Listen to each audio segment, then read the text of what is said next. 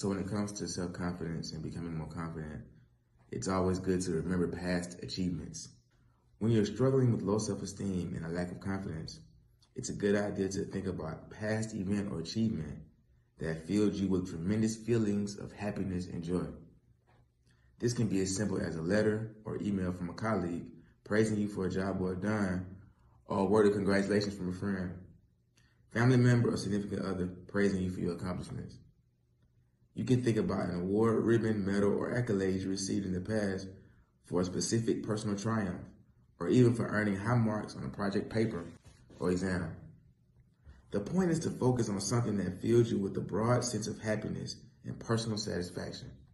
To help you recall how you felt during that time, hold a physical reminder of the past event or achievement. Take some time to look at it, feel it, and allow yourself to remember the experience of that joyful, emotional moment in your life.